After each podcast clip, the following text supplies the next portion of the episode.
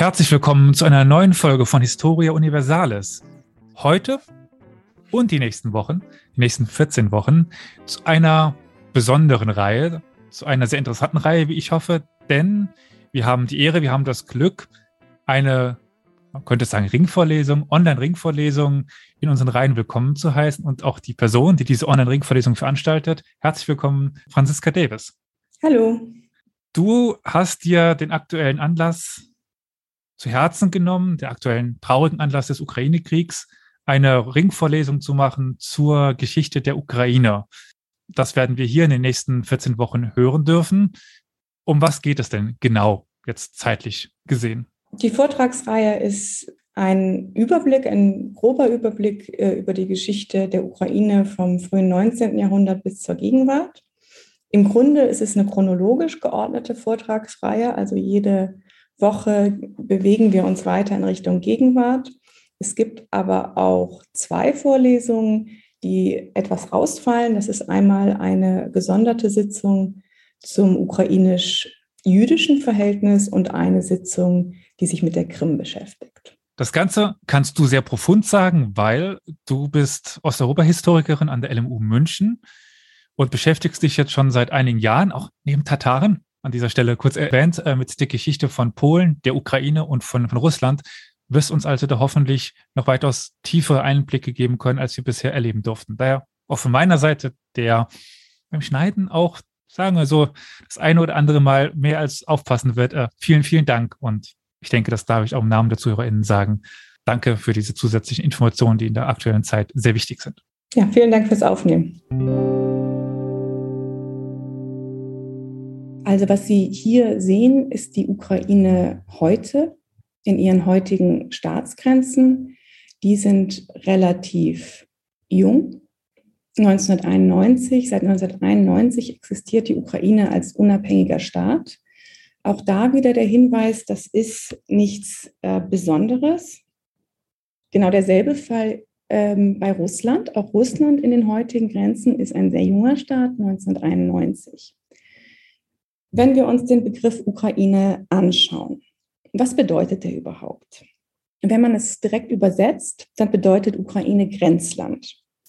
Zum ersten Mal begegnet uns dieser Begriff im 12. und 13. Jahrhundert, wobei er zu diesem Zeitpunkt noch keine ethnische Gruppe oder gar eine nationale Gruppe bezeichnet oder sogar die moderne ukrainische Nation, dass überhaupt eine bestimmte Gruppe oder ein bestimmtes Territorium ich sage später noch, äh, welches das ist, äh, als Ukraine bezeichnet wird. Das beginnt im 17. Jahrhundert und das war mit dem Hetmanat der Kosaken verbunden. Was es damit auf sich hat, werde ich später noch erklären, aber Sie können sich jetzt schon mal merken, die Kosaken spielen eine ganz zentrale Rolle für die Geschichte der Ukraine. In dieser Zeit, also im Verlauf des 17. Jahrhunderts, taucht dieser Begriff Ukraine auch immer mehr in der Volksliteratur ähm, auf, in der Volkskultur der Ukraine. Und, das ist auch interessant, wird auch im Ausland äh, gebräuchlicher. Also dieses Übersehen der Ukraine, äh, das wir heute lange Zeit beobachten konnten, das war nicht immer so. Also wenn man sich die früheren Jahrhunderte schaut, anschaut, dann ist das ähm, nicht so gewesen. Da taucht die Ukraine eben auch in den Karten äh, im, im Westen auf. Andreas Kappeler, äh, der führende ähm, deutschsprachige Ukraine-Historiker, hat das in einem Buch, das letztes Jahr erschienen ist, gezeigt. Bereits etwas früher, und zwar im 16. Jahrhundert, kann man sehen, dass die Ukraine als Eigenbezeichnung äh, auftaucht in den Quellen. Aber das ist wirklich eine Bezeichnung für eine größere Gruppe ist oder dass breitere Bevölkerungsmassen, bäuerliche Bevölkerungsmassen, Schichten anfangen, sich wirklich als Ukrainer zu fühlen, das, das geschieht eigentlich, das, oder das kommt erst im 20. Jahrhundert zu einem gewissen Durchbruch. Auch da wieder der Hinweis, das ist nichts Untypisches. Man kann Analoges auch in Russland sehen. Was ganz wichtig ist, wenn wir uns die Geschichte der Ukraine anschauen, äh, und zwar auch schon vor dem 19. Jahrhundert, ist, dass es eine Region war, die sehr stark von äh, Großreichen geprägt war. Also die ähm, das Gebiet, was heute die Ukraine äh, ist, war stark geprägt von Konkurrenzen zwischen unterschiedlichen großen Reichen. Äh, Im Osten war das das Moskauer Reich oder später das Russische Reich. Äh, Im Süden das Osmanische Reich. Im Westen, äh, also hier, wenn Sie anschauen, äh, Lviv als eine der äh, wichtigen Städte im Westen, war es Polen-Litauen ähm, und später die österreichische Habsburger Monarchie. Und diese Großmächte sahen die Ukraine eben oft nicht als Teil des eigenen Zentrums, sondern eben als Grenzgebiet. Und das prägt die Geschichte der Ukraine. Man könnte überspitzt sagen, bis heute, weil auch heute beobachten wir ja, dass äh, ein, äh, ein, ein Russland, das sich als Großmacht versteht, das ein großes Reich anstrebt unter Putin, die Ukraine nicht als eigenständiges Land begreift, sondern sie eben äh, als eigenständigen Staat und als eigene Nation zerstören will. Die andere Seite dieser Lage, also immer eine, eine Rivalität zwischen äh, verschiedenen Großreichen ähm, ausgesetzt zu sein. Eine andere Dimension dieser Lage war aber auch, dass die Ukraine lange in ihrer Geschichte ein Ort des Austauschs war, ein Ort äh, der Vermittlung. Sie hat eine gewisse Mittlerposition in etwa zwischen der römisch-katholischen Welt in, in Polen und äh, der russischen Welt mit dem Zentrum Moskau, später St. Petersburg. Äh, da, das spiegelt sich, wenn man es etwas einfacher sagt, kann man sagen, es war eben ein Land zwischen Ost und West.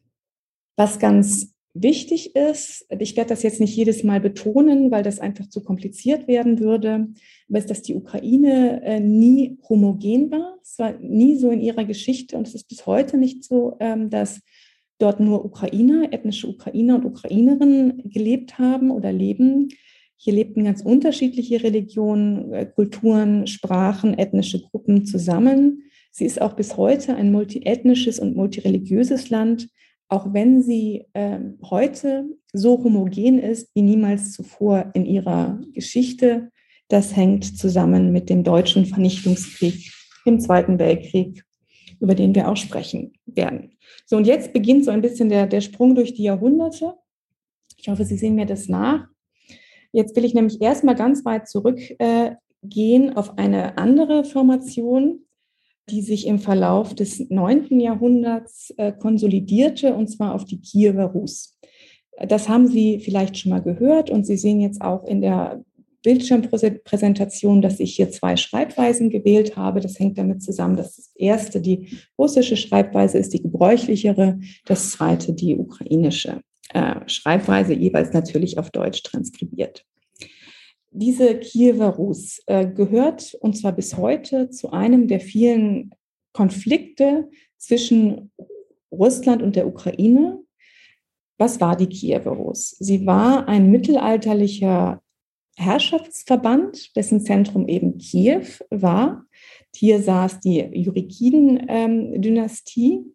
Und die, die, die Kiewer Rus ist auch deswegen besonders wichtig, weil sie eben ein staatsähnliches Gebilde war, äh, wo wirklich Kiew das Zentrum war. Ich hatte ja eben schon gesagt, in den folgenden Jahrhunderten hat sie eben oft diesen Status als Grenzgebiet und hier war sie aber wirklich Zentrum. Ab dem 10. Jahrhundert nahm, das, äh, nahm die Kiewer Rus das äh, Christentum byzantinischer Prägung an. Äh, warum ist also diese, die Geschichte dieses äh, mittelalterlichen, dieser mittelalterlichen Herrschaftsformation für uns wichtig, weil auf diese Herrschaftsformation sich alle drei sogenannten ostslawischen äh, Länder, also Belarus, Russland und die Ukraine beziehen. Alle drei beanspruchen diese, diese Kiewer Rus als Teil der eigenen Nationalgeschichte. Äh, das hängt damit eben zusammen, dass es sich hier um den ersten staatsähnlichen äh, ostslawischen Herrschaftsverband handelt und Nationalgeschichten, das kennen wir aus ganz vielen Kontexten, haben die Tendenz, die eigene Geschichte immer so zu erzählen, dass sie möglichst weit zurückreicht. Also dass man, dass man äh, möglichst weit legitimieren kann die eigene heutige nationale Existenz. Aus wissenschaftlicher Sicht kann man sagen, dass äh, auf diese mittelalterliche Herrschaftsformation die modernen Konzepte, die Konzepte einer modernen Nation nicht übertragen werden können. Das ist einfach, äh, das passt sozusagen zeitlich nicht. Ja, also das, äh, die Kiewer Rus hat in dem Sinne weder mit der modernen russischen Geschichte noch mit der modernen belarussischen Geschichte, äh, Nation, Entschuldigung, äh, ist also von allen drei Staaten kein direkter nationaler Vorläufer. Äh, trotzdem spielt sie aber eben als Bild, als Bezugspunkt bis heute eine wichtige Rolle. Vielleicht haben einige von Ihnen damals 2014 die Rede gesehen, die äh, Wladimir Putin gehalten hat, nachdem er die Krim annektiert hat. Und da sprach er auch äh, über Kiew und da hat er gesagt, Kiew ist eine russische Stadt. Dass er das so sieht, hängt eben oft, hängt, hängt ganz eng zusammen mit dieser Geschichte der Kiewer Rus und dass Russland einen, den Anspruch erhebt, dass die, die Geschichte dieser Kiewer Rus sozusagen nur Russland gehört. Gleichzeitig muss man aber auch betonen, dass die Geschichte der Ukraine. Es wird ja sehr oft, äh, und das war auch eines der Probleme, warum es auch viele Missverständnisse gab in Bezug auf die ukrainische Geschichte. Es wird ja oft immer wieder betont, dass sie ganz stark eben von Russland geprägt ist. Tatsächlich, wenn man sich äh, anschaut, die weitere Entwicklung im Mittelalter und in der frühen Neuzeit, sieht man, dass die Kiewer Rus und hier besonders das ähm, Fürstentum Galizien-Volhynien auch ganz stark eingebunden ist in die polnische Geschichte, in die Geschichte des polnisch-litauischen Staates und dann später nach dem Ende dieses äh, polnischen unabhängigen Staates auch in ganz großem Maße von der habsburgischen Geschichte, von der österreichischen habsburgischen Geschichte. Jetzt gehe ich nochmal zurück auf die moderne Ukraine. Wenn man, ich, ich mache das jetzt ganz grob, aber äh, man kann sagen, dass große Teile der linksufrigen äh, Ukraine bereits im 17. Jahrhundert, ich werde dazu später noch mehr sagen, zum Herrschaftsgebiet des Russischen Reiches allmählich dazugekommen.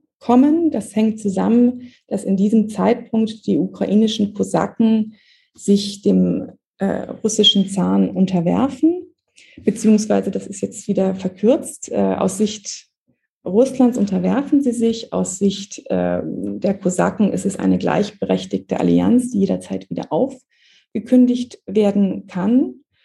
Und im Verlauf des 18. Jahrhunderts sehen wir dann, dass dieser Teil der Ukraine immer stärker ins russische Reich integriert wird. Die äh, Selbstständigkeit, die die Kosaken, die ukrainischen Kosaken mal hatten, immer weiter eingeschränkt wird und schließlich unter Katharina II., in Zarin Katharina II. in der zweiten Hälfte des äh, 18. Jahrhunderts diese, diese Reste der kosakischen Autonomie endgültig der Vergangenheit angehören. Außerdem sehen wir ebenfalls unter Katharina II. ein allmähliches Ausgreifen in die ähm, südöstliche Ukraine, da ist ein ganz wichtiges Datum, da werden wir eine eigene Sitzung zu haben, 1783, die Eroberung der Krim, aber auch eben das Ausgreifen immer weiter hier in diesen, in diesen Regionen bis hin zur Gründung von äh, Odessa 1794. Jetzt habe ich bereits über die Kosaken gesprochen. Wer waren überhaupt diese Kosaken? Also auch da muss man natürlich äh, sagen, Sie sehen hier ein äh, berühmtes Bild. Vielleicht haben einige von Ihnen es schon mal gesehen. Ich werde jetzt auch dieses, diese, diese Frage der ukrainischen Kosaken etwas verkürzt wiederum darstellen. Äh, man könnte dazu eine ganze eigene Veranstaltungsreihe machen. Aber was Sie hier sehen, ist ein berühmtes Bild von Ilya Repin, dem russischen Maler äh, und es steht, es ist ein Mythos, dieses Bild, aber es, es soll darstellen, wie 1676 die Kosaken äh, in der Ukraine sich geweigert haben, sich dem türkischen Sultan zu unterwerfen und ihm eben diesen Brief das mitgeteilt haben. Und Sie sehen schon in der ganzen Art, wie, wie dieser Brief geschrieben wird, dass es aus Ihrer Sicht also wirklich eine eine lächerliche Forderung ist, dass sie als Kosaken sich dem türkischen Sultan unterwerfen sollen. Wer also waren die Kosaken? Wenn man es ganz einfach jetzt vom Wort her herleitet, äh, bedeutet das äh, Wort freie Krieger. Es waren meistens entflohene leibeigene Bauern, die sich oft an Stromschnellen zu eigenen Herrschaftsverbünden zusammenschlossen und im Fall der Ukraine besonders im südlichen Grenzgebiet. Sie waren hierarchisch verfasst, das heißt, es gab einen, äh, einen Anführer, den, den sogenannten Hetman, aber es gab eben auch egalitäre Momente. Und diese Kosaken sind ein ganz zentraler Bezugspunkt der ukrainischen Geschichte bis heute. Also äh, wenn Sie mal die ukrainische Nationalhymne hm, gehört haben sollten, da ist eben auch davon die Rede, dass man, äh, dass man Kosake ist. Warum sind die Kosaken gerade für die ukrainische Geschichte so wichtig? Das hängt damit zusammen, dass äh, es gibt leider nicht sehr gute Karten dazu. Ähm, aber das hängt damit zusammen, dass im sogenannten kosakischen Hetmanat im 17. Jahrhundert zwischen Polen-Litauen im Westen und Russland im, also dem, dem, dem Moskaureich äh, im Osten, es einen Herrschaftsverband gab, eben ein kosakisches Hetmanat, das sich sowohl von Polen-Litauen abgrenzte als auch von, äh, von Moskau. Das heißt, hier gab es wirklich den Beginn einer Identifikation weg von, äh, also einer eigenen Identifikation äh, und, dies, und eben ein, eine, einen staatsähnlichen Verband. Und das ist für die ukrainische Nationalbewegung so wichtig geworden, weil man eben keinen eigenen Staat hatte. Also die ukrainische Nationalbewegung beginnt im 19. Jahrhundert zu einem Zeitpunkt, wo die Ukraine aufgeteilt ist zwischen dem Russischen Reich und dem Habsburger Reich. Aber es gibt eben, und diese Erinnerung an das Hetmanat wird auch immer wichtiger, es gibt eben diese Erinnerung an das kosakische Hetmanat, dass man mal etwas Eigenes hatte, dass man sich mal abgegrenzt hat von den, äh, von, dass man mal ganz abgegrenzt war von, von Polen, ganz abgegrenzt war von, von Moskau. Und diese Entdeckung des Hetmanats als Teil einer eigenen ukrainischen Geschichte ist einfach sehr, sehr wichtig, um diese eigene äh, Geschichte dann auch schreiben zu können und sich damit identifizieren zu können. Äh, eine ganz zentrale Figur ist hier wiederum eben für das ähm, Hetmanat der Hetman äh, Bohdan Chmelnytsky. Er war der Hetman der Kosaken im 17. Jahrhundert und er war vor allem das, der Anführer des Chmelnytsky-Aufstands zwischen 1648 und 1657 gegen ähm, den polnisch-litauischen Staat.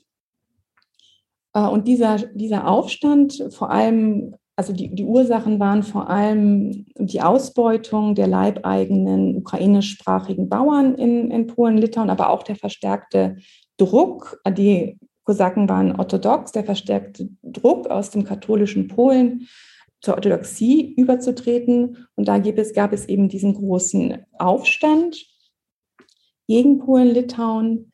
Äh, und dieser Chmelnytsky gilt bis heute als ein Held der ukrainischen Geschichte. Sie finden in fast jeder ukrainischen Stadt eine Straße zum Beispiel, die nach ihm benannt ist oder ein Denkmal. Und dieser Aufstand gilt gleichzeitig als erster Nationalaufstand der Ukrainer.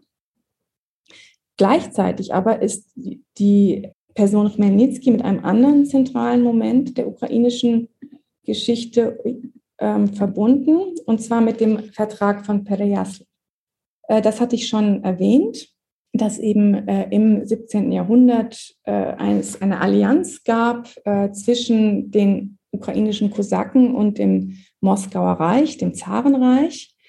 Wie diese dieser Vertrag zu interpretieren ist. Ähm, darüber gibt es Konflikte. Also aus Sicht der Kosaken war es damals ein gleichberechtigtes, wieder aufkündbares Bündnis zwischen den Kosaken und dem russischen Zaren.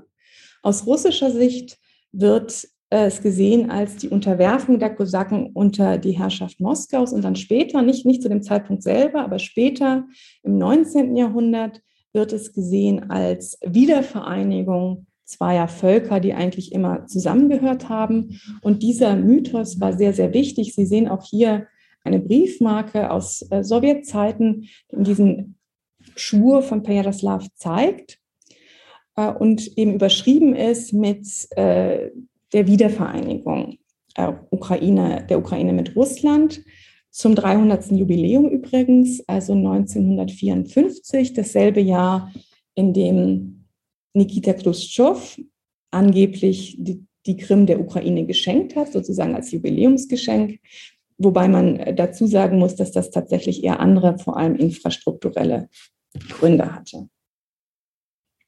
Wenn wir jetzt mal auf ein ganz anderes zentrales Ereignis äh, schauen, nämlich dafür, in welcher Situation wir uns sozusagen im 19. Jahrhundert befinden, äh, dann landen wir bei den äh, Teilungen Polens. Also große Teile der Ukraine, ähm, Sie sehen es hier, äh, hier, der linksufrigen Ukraine, waren zu dem Zeitpunkt schon lange Teil des Russischen Reiches, aber andere Teile der Ukraine, vor allem der Westukraine, waren aber eben auch, aber auch Teile der Zentralukraine waren bis dahin aber auch eben Teil des polnisch-litauischen Staates gewesen. Und dieser wurde in drei Teilungen, die letzte war 1795, zerstört, aufgelöst, und zwar von äh, dem russischen Reich, dem Habsburger Reich, also dem österreichischen Habsburgischen Reich und Preußen. Und damit war auch ähm, die Ukraine geteilt zwischen mehreren Imperien. Wie gesagt, etwas, was ihre Geschichte insgesamt prägt.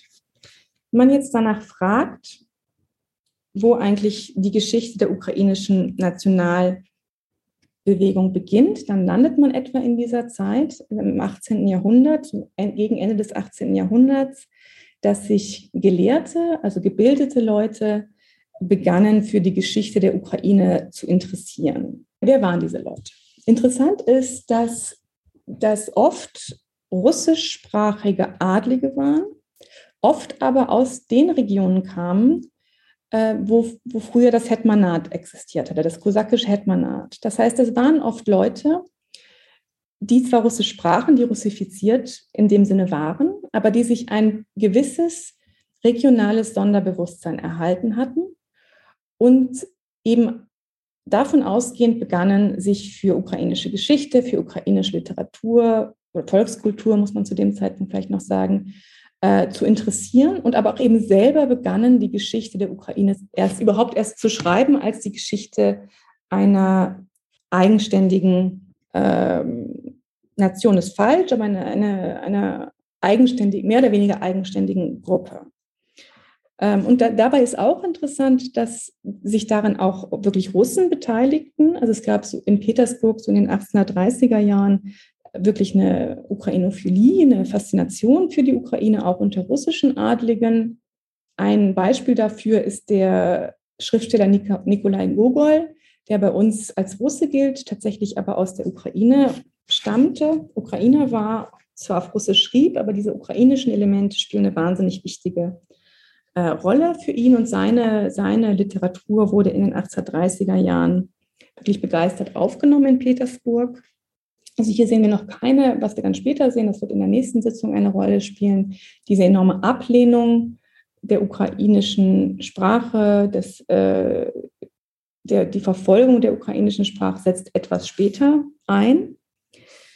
Auch interessant, ein, ein, wichtiges Zentrum überhaupt dieser frühen Entdeckung der ukrainischen Geschichte, der ukrainischen Kultur ist auch die Universität Kharkiv, also im Osten ähm, der heutigen Ukraine gelegen, heute etwa 30 Kilometer von der äh, ukrainischen Grenze. Also auch wenn man es historisch betrachtet, stimmt dieses Klischee, der Westen der Ukraine war immer nationalistisch, und der Osten immer pro-russisch und russifiziert. Wenn man es historisch betrachtet, stimmt das nicht. Tatsächlich war eines der wichtigsten Zentren eben die Universität Kharkiv 1805 gegründet. In den 1830er Jahren, äh, auch nach der Gründung der Universität in Kiew, wird Kiew dann immer wichtiger. Und Kiew wird auch ein Zentrum einer der, der Bruderschaft der, des, der Heiligen Kyrol und Method. Das war ein kleiner Kreis, viele Studenten, äh, wirklich kleiner sozusagen intellektuellen Kreis, die aber die Ideen äh, propagiert haben von einer Föderation slawischer Völker, von mehr Freiheit und Gleichheit. Der Historiker Nikolai Kostomarov hat äh, diesen Zirkel zum Beispiel angehört. Aber es war immerhin die sehr konservative Regierungszeit und wir befinden uns ja im Zahnreich, also im autokratischen Russland.